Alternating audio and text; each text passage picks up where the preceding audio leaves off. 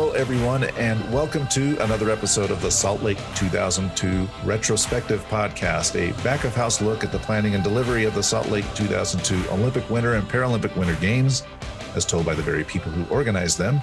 I'm Christian Napier, and I'm very pleased to be joined today by Joan Junker, or as it's pronounced in Germany, Junker. Is that right? Yes, Junker. All right, excellent. Um, and you're coming to us from a rather unique perspective because most of the guests that we've had on here were employees of the Salt Lake Organizing Committee or SLOC. We have had a few who've worked for contractors and uh, one that worked for a federation. You're coming to us from a different perspective, a sponsor perspective. So I'm super excited to have you here on our podcast today. So, Joan, welcome. How are you? Thank you. Doing great and excited to be here and share about the sponsorship. Well, I'm super excited to have you. Um, before we dive into Salt Lake 2002, though, why don't you tell us a little bit about where you're joining us from and what you're up to these days? Okay. Um, I've been all over the world since Salt Lake. So I finally, um, quote, settled down here in Texas right now. So it's my home base. I'll say it that way since I continue to travel elsewhere. and I have shifted. i am doing consulting and coaching right now. And I work with clients from whether it's major sporting events, major events to nonprofits, such as I have a client that I've worked with that's in uh, mental, she does mental health podcast currently. And also an international law enforcement agency.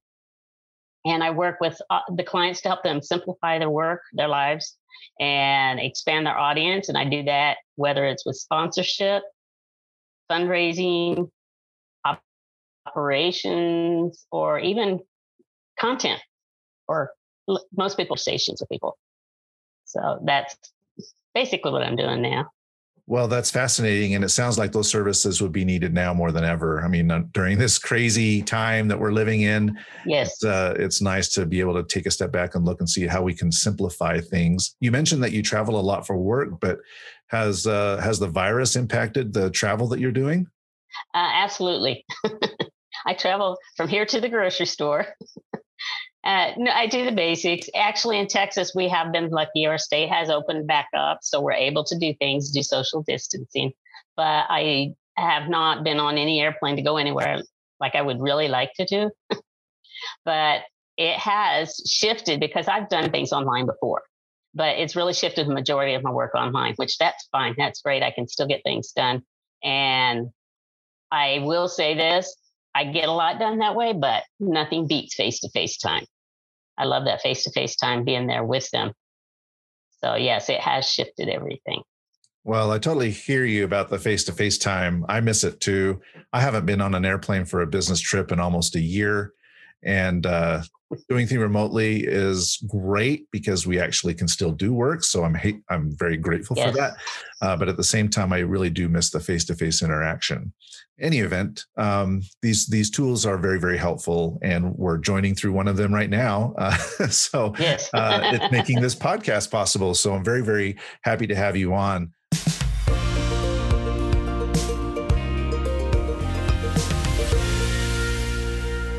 Now, as we just talked about briefly before we we uh, started the call or started the podcast, I I've been asking a new question this year of our guests, and it's the marooned on an island question. So, if you were stuck on an island, let's say Tom Hanks Castaway style, you knew you would eventually be rescued. So I don't want it to be too morbid. Um, but let's say you're stuck on an island for a week or something. You're okay. awaiting rescue, and you can have one album, one movie, and one meal.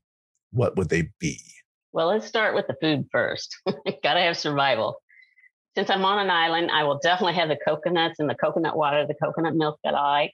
I'm sure I'll have find enough fruits. So I would like some Greek food with that because then I can add the olives, the cucumbers, and have a you know great salad to go with all the fruit. And also, I do like Panda Express, so I kind of mix that up a little bit.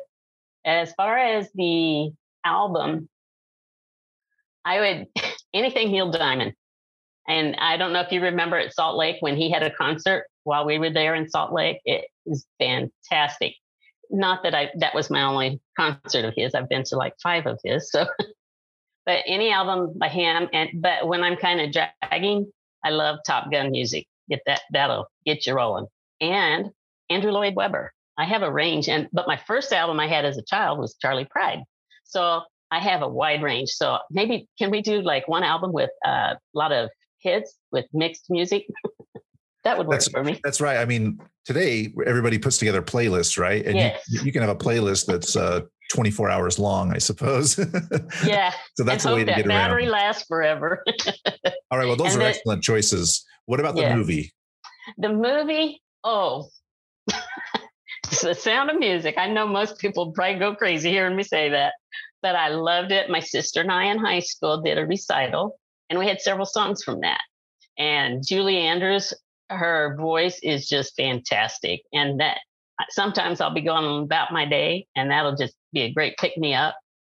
And also, Cool Runnings. That's one of the movies when we were in Salt Lake that Vince talked to us about. And it was, it's a great movie, but also I love comedy. Planes, trains, and automobiles.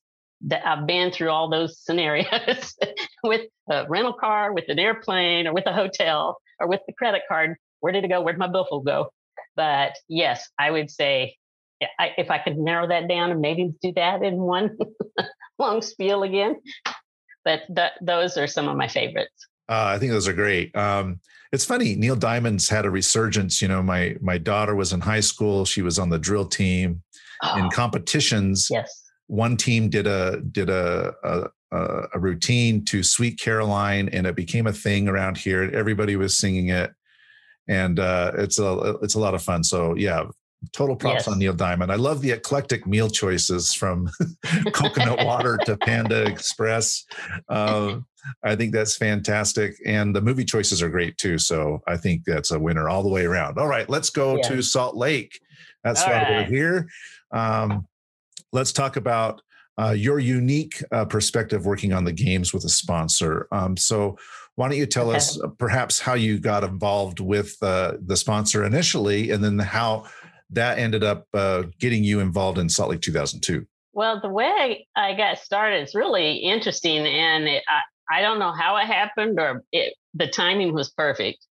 I happened to be I worked for Xerox, so I was in Cincinnati, worked in that office, and I happened to be in the demo room doing a presentation for Procter and Gamble, and then we decided to take a break. And I went to my desk, and right in front of me is an email that was just sent, and I was to Tammy Power out in Salt Lake, who was working for the Xerox team, and I was copied in on it. And it was from someone in Rochester. And she was looking for someone on the team in Salt Lake. And the person that responded said there are only two people in the whole company company that have the experience she was looking for. And what she was looking for was somebody who had Xerox experience, but who also had printing and publishing and graphic arts background. So I saw that email and I just dropped everything. I said, Hi, Tammy, I'm Joan. What do you need from me? And then it went from there. But what was interesting about that is that was in 2001. In 1991 is when I started with Xerox. And I had that Christmas, I had gotten my family sponsors when they sponsor the Olympics, they get they have the rights to use the logo of the Olympics. So they were selling coffee mugs. And I happened to see a coffee mug with the Barcelona logo. and I got coffee mugs for everybody in the family. And I told my sister at that time, I, I just looked at it and it hit me. And I said, you know, one day I'd like to work for a sponsor in the Olympics. Not even thinking that down the road it would be Xerox. 10 years later, that's what happened. That email comes across my desk. So um, I ended up interviewed with Tammy Power and Vince Schaefer, who was the director for the team there in Salt Lake. And then I ended up being hired in March or April. I can't remember when I moved out there, but I had never been to Salt Lake before other than a 45 minute layover. So I thought, hey, I'll do it. It'll be fun. Something new and different. So I went, and what they needed me for, the role that they hired me for, was the Results Book Center publishing manager. So I had the responsibility to set up that whole center, that venue, plus the publishing center that was in the other location. So once I got there, though, I had a couple more venues added. but that is how I heard about it. That's what happened, how it got started out there. And I loved it. I mean, I had no idea what I was getting, getting into, but I was a sponsor. But what was interesting, everyone committee employees, but I was on loan to the committee, but we all still work together like a team. And I love that in Salt Lake. That was fantastic.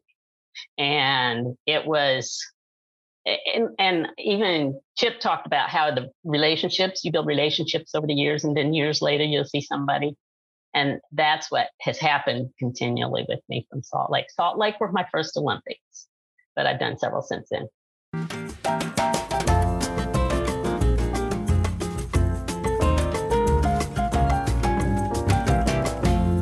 That's a fantastic story here, Joan. There's a lot to there's a lot to dive into there. So yeah. I want to get into the details of the work that you did in a moment. But before I do, you mentioned that this was your first okay. time actually living in Salt Lake City. You'd only been in the airport in a layover. Yes. And I, I, I understand that feeling.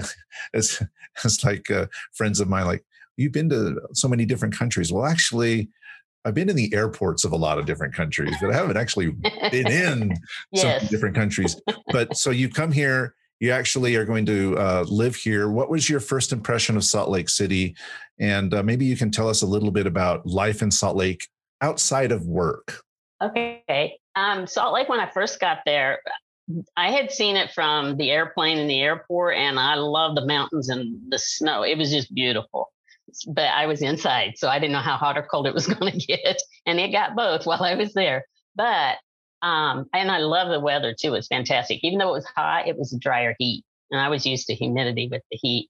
And cold, I expected that with the mountains, but it was absolutely beautiful, and the people were fantastic, and so willing to help you out, no matter what I did. I mean, even if it was at the store or whatever I needed to do, looking for an apartment or any of that everyone was just so helpful and they didn't expect anything in return. It was just their natural persona.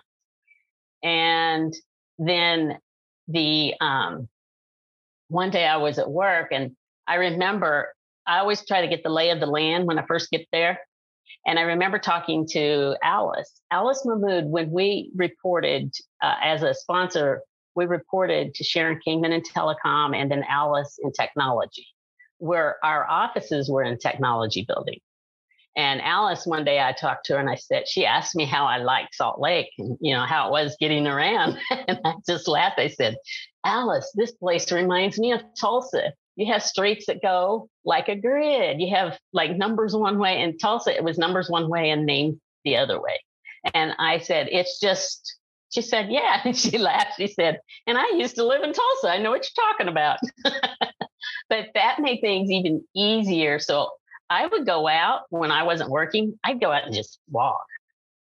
I mean, I know people probably think that's crazy, but it's amazing the people you meet, the things you see, and it was just beautiful weather. And I, where I lived, was at a bed and breakfast, and it was just down the road from U of U. So the university was just right up there. And in fact, they would have people that would go to the medical part of it, and they would stay at that bed breakfast where I was. So I got to meet people from other other parts of the country coming in to do something with the school too. So that was to me, I enjoyed that. I, the more the merrier when I get to meet people like that. But it was also very nice and relaxing once I wanted just to chill out and relax. Other times I would just drive to Park City just to be in the mountains or Soldier Hollow. I, my venues ended up being Soldier Hollow and another one in Park City. And it was fantastic just to go out there, just see the people, the weather was just great, eh, except for the whiteout I drove into one time. well, you got to tell us about that. You've just, you just teased oh. it. So you got to tell us about the whiteout. It was, a, I was hurrying to get to Soldier Hollow for a delivery. That should have been my clue. And I popped around this corner. I'd taken that road many times going out there. I came around this curve, and all of a sudden, it was just a whiteout. I, and I didn't know. I'd heard people talk about it. I didn't know what it was. I learned very quickly, but I popped right out of it, and I was like, "Oh, thank goodness," because I was like, okay, can anybody see my taillights? No, because I can't see in front of me. So do I slow down? I can't speed up because I, you know, but I knew the road well enough that I just took it around the curve and it was just for a few feet. I was like, thank goodness, because you got this. Well, I've lived in Texas many times, but that from that, that time I was from Cincinnati. So I was like, you got this girl from the Midwest, you know? so it gave me a wake up call to be careful when I'm out there in the mountains. And then we did have storms. We had the storms on the day of my delivery for Soldier Hollow. I was the first delivery, so the whole Xerox team got together and we started at 10 in the morning. We had a snowstorm all day. We didn't get done until 10:30 that night. So I found out my little my Honda can drive in that stuff.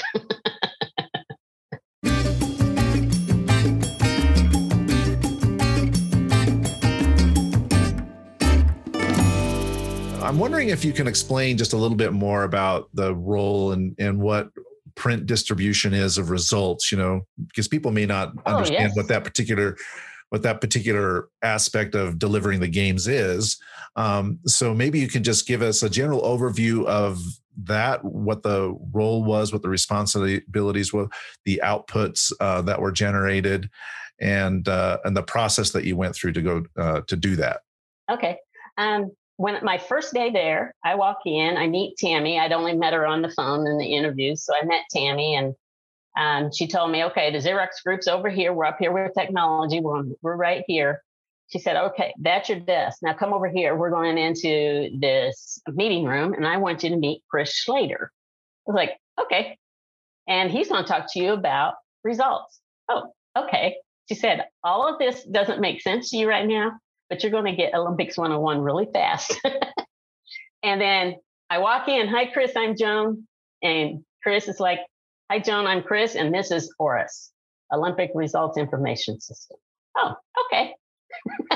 I mean, I was game for anything. I loved it.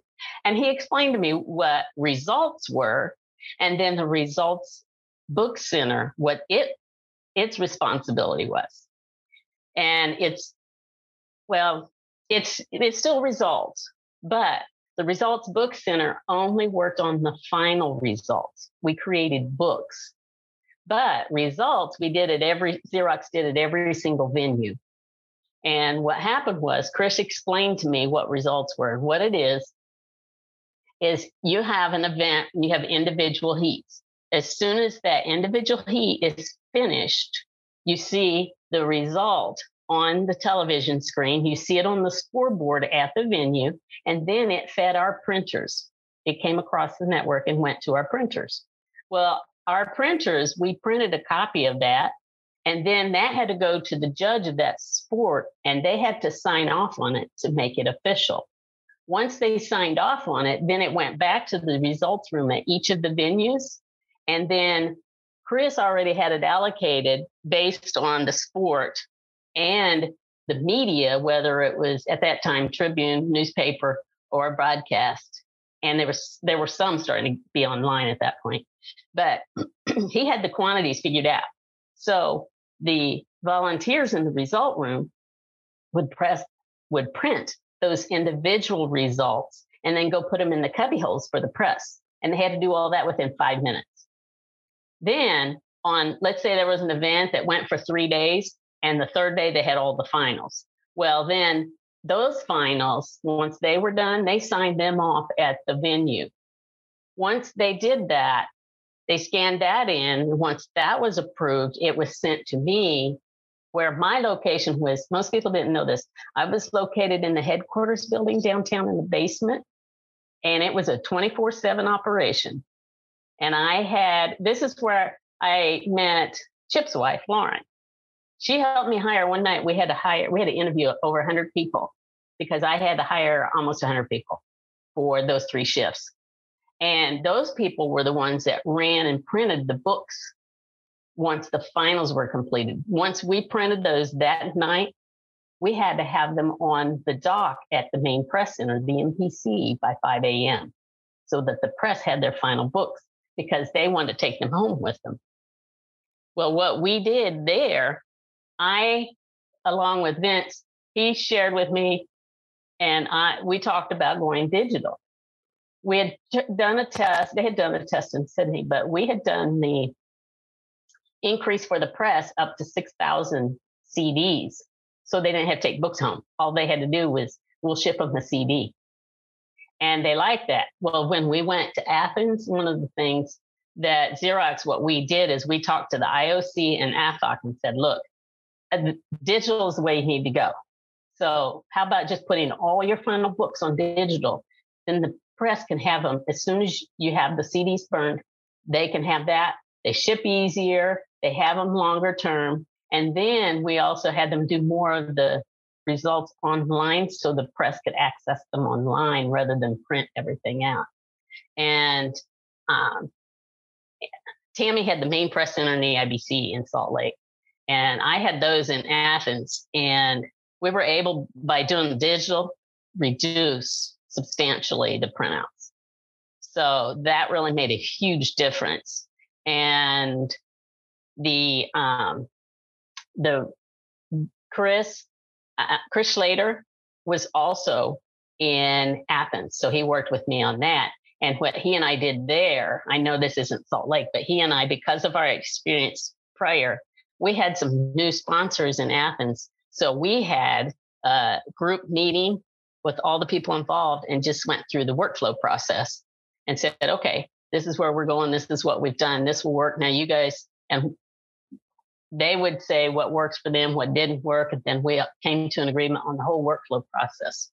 And it made things much easier. And you know, Olympics, you have that learning curve that starts high and starts dropping. Well, we went in and said, we don't want to start high. We want to start a little lower because we already have people that have experience. Let's not waste people's time or waste their money.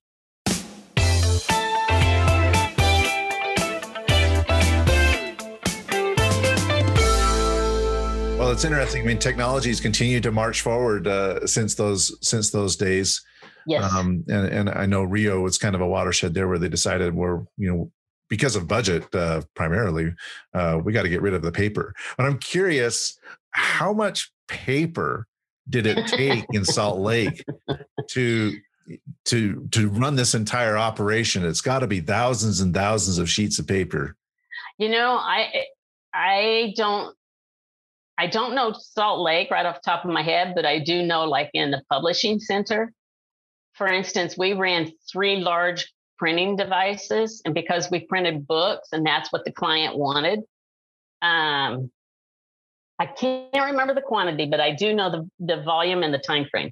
The volume that we printed within like, well, we didn't even print the first three days because they didn't have finals till like day three.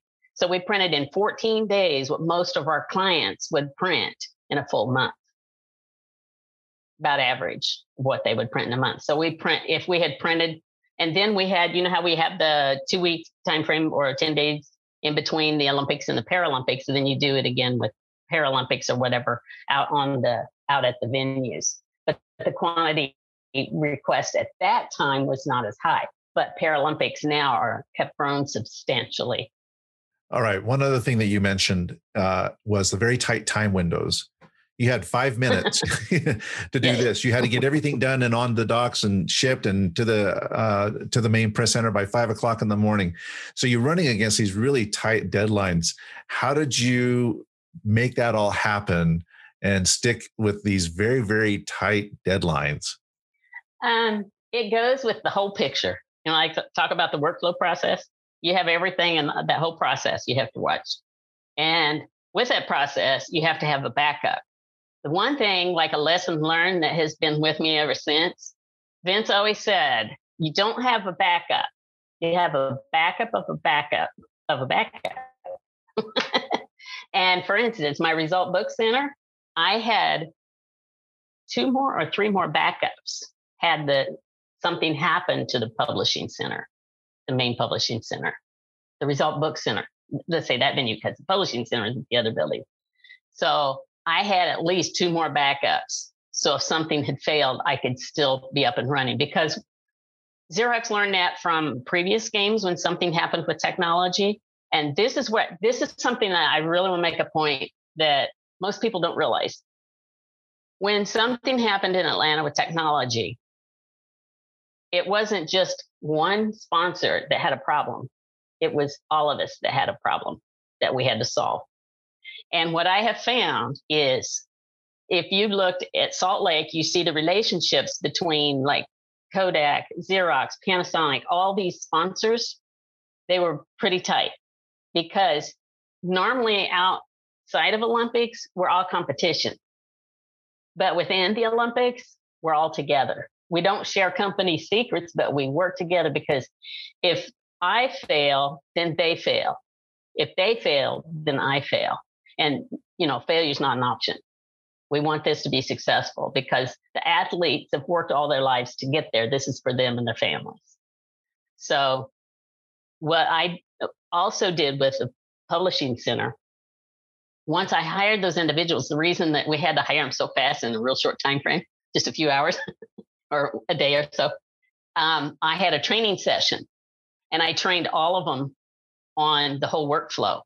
That way they could cross, they were cross trained because once you get going, it gets kind of mundane and I want to, I don't want them, you know, forgetting something or getting sidetracked.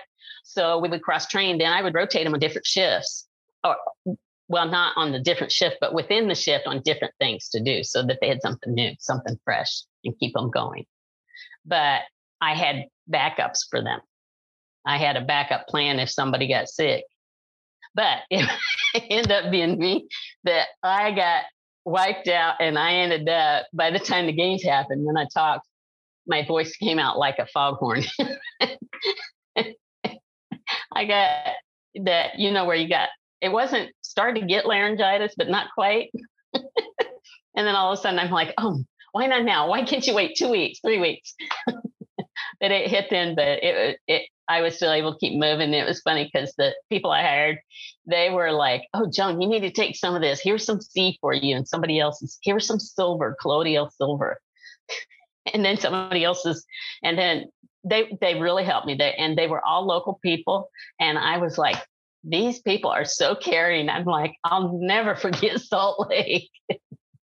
but it's that's the other thing is, and uh, lessons learned stay healthy.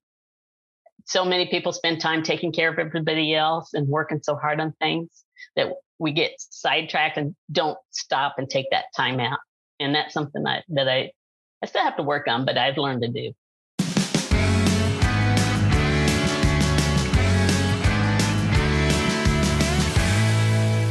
No, it's a great lesson to. It's a great lesson to share. We've we've we've had a, a few people actually say the same thing that they had to learn to take care of themselves because you you you just burn it so hard uh, to get ready for the games. Um, if you don't take care of yourself, you just completely fall to pieces, and it takes you a while to recover. Yes. I want to come back to the backups of the backups of the backups. So you had backups for equipment, you had yes. backups for people, but were there any glitches? You know, where things kind of went a little screwy, but you able you were able to recover and uh, yes, and get and keep yes. things moving.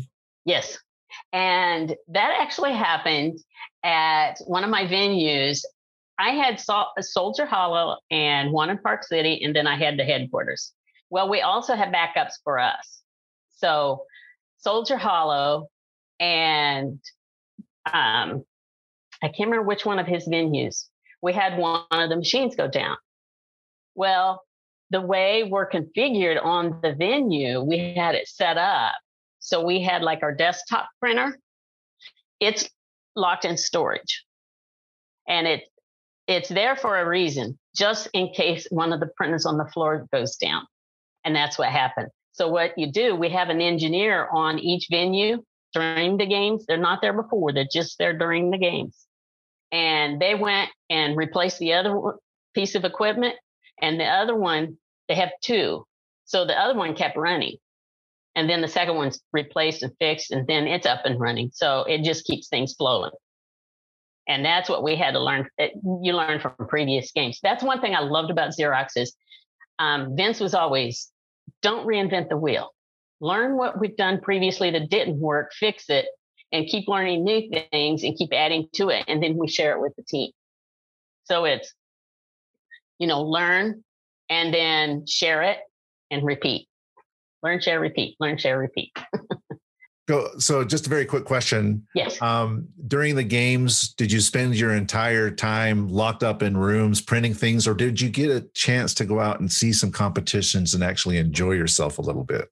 Um, the because of the result book center is twenty four seven. I actually had a little cot up in the loft where the break room was. so a few nights I went and laid down just for a couple hours. But one night I actually went to my apartment for I think three hours, and that's when the shenanigans broke out at one of the tents downtown with the kids. And it was like I just walked out the door, just drove out, and I saw these kids, one pushing another kid in the grocery cart, and I thought somebody's having fun. And then I found out about it later what happened, and then um, I came back and I was like, oh, okay, it's all handled, no big deal. And then I went to Soldier Hollow and I went there to, to work, but then I actually went to a couple of events. So that, and I'm trying to think the first one I went to, Luge, I think. I was just amazed at that venue. And I was like, oh my goodness, this is so cool. This is what we're doing. and the people, it was just so exciting with the people there, the spectators and everyone there, and the athletes. And in Soldier Hollow, when I went up there, I got to see the athletes. I mean, you see all these trailers set up and all that, but once you get out there when the games start, and it's so much fun. And I'm like, good, this is this is good.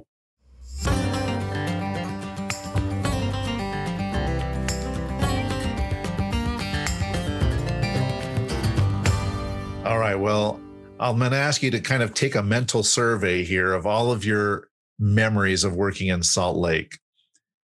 Can you choose one? It could be more than one. All right. But let's say one that you would consider to be your Salt Lake goosebump moment. Um, I have a couple, and I'll tell you why. And the one kind of repeats itself every time, at every Olympics and Paralympics, both. But one of them, I was out at Deer Valley with Casey. We were wrapping up and we were this girl that has a thing about heights. We were up on the side of the mountain. We had the two or three trailers stacked up there. We came out, we got the result rooms taken care of, and everybody had just shut down and left.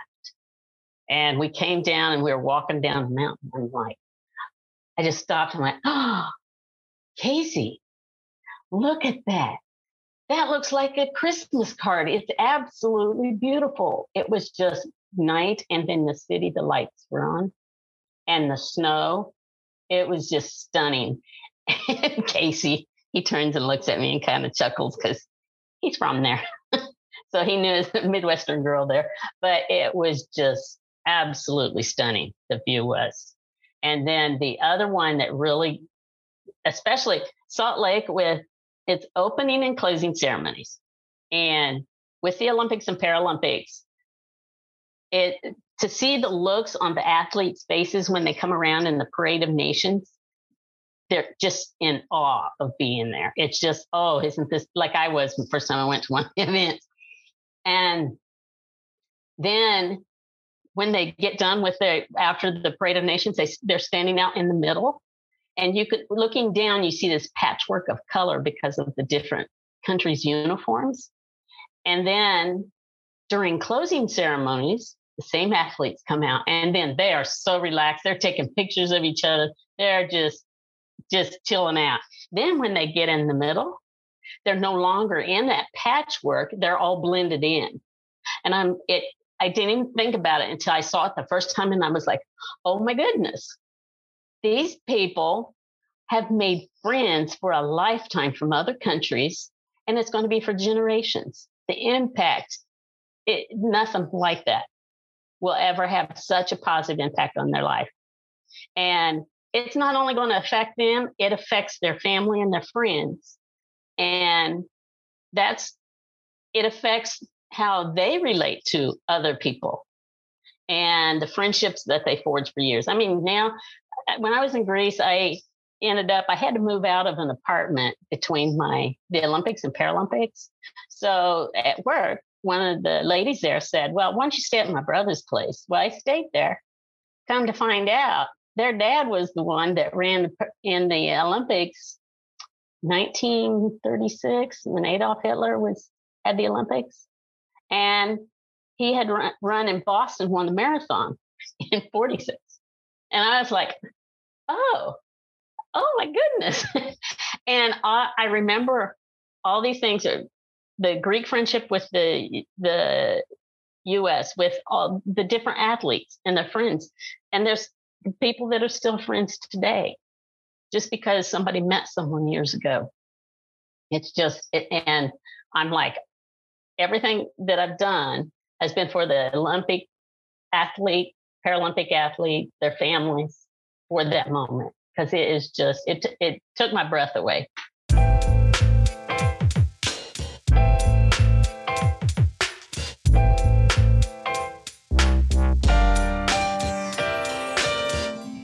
Oh, that's absolutely fascinating. I'm so glad that you mentioned that. That's kind of what's happening with us as the workers behind the scenes we also mingled and built relationships that uh, in many cases last into the current day and have yes. not only have uh, impacted ourselves but also our families and our friends yes. and, and, loved ones so i think that's fantastic to wrap us up mm-hmm. you've, you've given us a snippet of your life after salt lake uh, going on and working on various games and what you're doing now and you've also shared with us some really salient career advice uh, life advice so I'll, I'll, give you the floor to kind of uh, just kind of give us a you know tie a bow on this uh, and and um, you know if there's any other additional learnings or advice that you want to share or story post salt lake uh, the time is yours. Okay well one thing is never stop learning. Once you stop learning it's like it's done. Um, but no um, i would say simplify. And for many years i couldn't even think to put it into the one word. I was like trying to make people's lives easier doing less. And I thought, wait a minute, it's just simplify. And whether it's your personal life, professional life, whatever you're doing, this whole lockdown experience or the experience we're all going through right now around the world, it's like reprioritize what's important, find out what's important and focus on that, simplify. And like for some people, it was it's you know faith family and then work. Others it's it's for some of us it used to be work work work. So that's why i say you know this is a wake up call. Stop and reassess. Never give never give up. Just keep moving forward. I know we run into a lot of roadblocks. I've had many in my life. I know all of us have had them but even if it's just one small step forward just keep moving forward. And one of the things I found that works for me that helps me a lot is to serve others, to focus on them, not make it about me. How can I help them? How can I simplify their life or their work? Or how can, you know, what can I do? Because once that focus gets off of you, it just, you don't have all that pressure and you're helping them. And like, uh, you know, earlier I was talking about take care of yourself. And that is a lesson that I'm still learning. I one of the things that I have have happened is I worked in one of the Olympics too much. I ended up in the hospital with food poisoning. And another one, I was in a hurry to get to a meeting. I tripped and hit my head, and had a head injury. And another city, I ended up um, I ended up with another situation where I ended up in the hospital. So I'm like, you know, this is enough. At what point do I need to tell myself, stop, just relax, and then focus on what's important and do what needs to be done? And if some things fall off the plate, they fall off the plate, but I'm not the only one there to do it. There are others who can help. Oh, another lesson that we learned from our deliveries. When we delivered our equipment at each of the venues, we Xerox delivered our own equipment in Salt in Salt Lake. And part of that was well, the reason we did that is we learned a lesson from one of the previous games where we did not deliver our own equipment. And the company that delivered it, they actually left the back door open of one of the trucks forgot to tie down the big copier and took off down the road, and the copier came out of the vehicle and rolled down the street and hit a car. So that guy that his car was hit had to explain to his insurance company what happened and you know try to convince them it really did happen but there were witnesses. So little things like that. As you go along you learn and you know you don't try to re- you don't want to repeat it. So that's why we always did TOK our transfer of knowledge with her team so yeah the lesson learned. Yeah uh, make sure that your stuff is properly tied down so it doesn't fall out of the back of the truck and hit another vehicle. I love that lesson. Yes and make sure that you have witnesses so if you have to explain that one to the insurance company that they fully understand it really did happen that way. All right so there you go kids all those lessons that you need to learn to successfully operate a games right here yeah, I'd love to take time and and uh, dive into all those stories. I wish we had the time.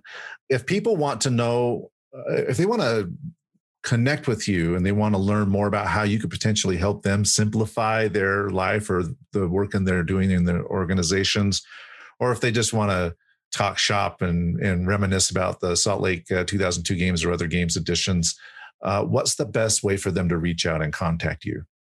Best way would be LinkedIn. That way they can contact me any time of the day, anywhere in the world. But if they want to email me, that's fine too. And my email is joan.junker1 at gmail.com. And I'll get right back with them. And I'd love to hear from anybody and everybody. okay, excellent, Joan. Well, thank you so much for taking the time this morning uh, to speak with us and, and share memories of the Salt Lake 2002 Olympic Games. Listeners, thank you for participating. Please like and subscribe to our podcast. We'll catch you again soon. Joan, thank you so much. Thank you.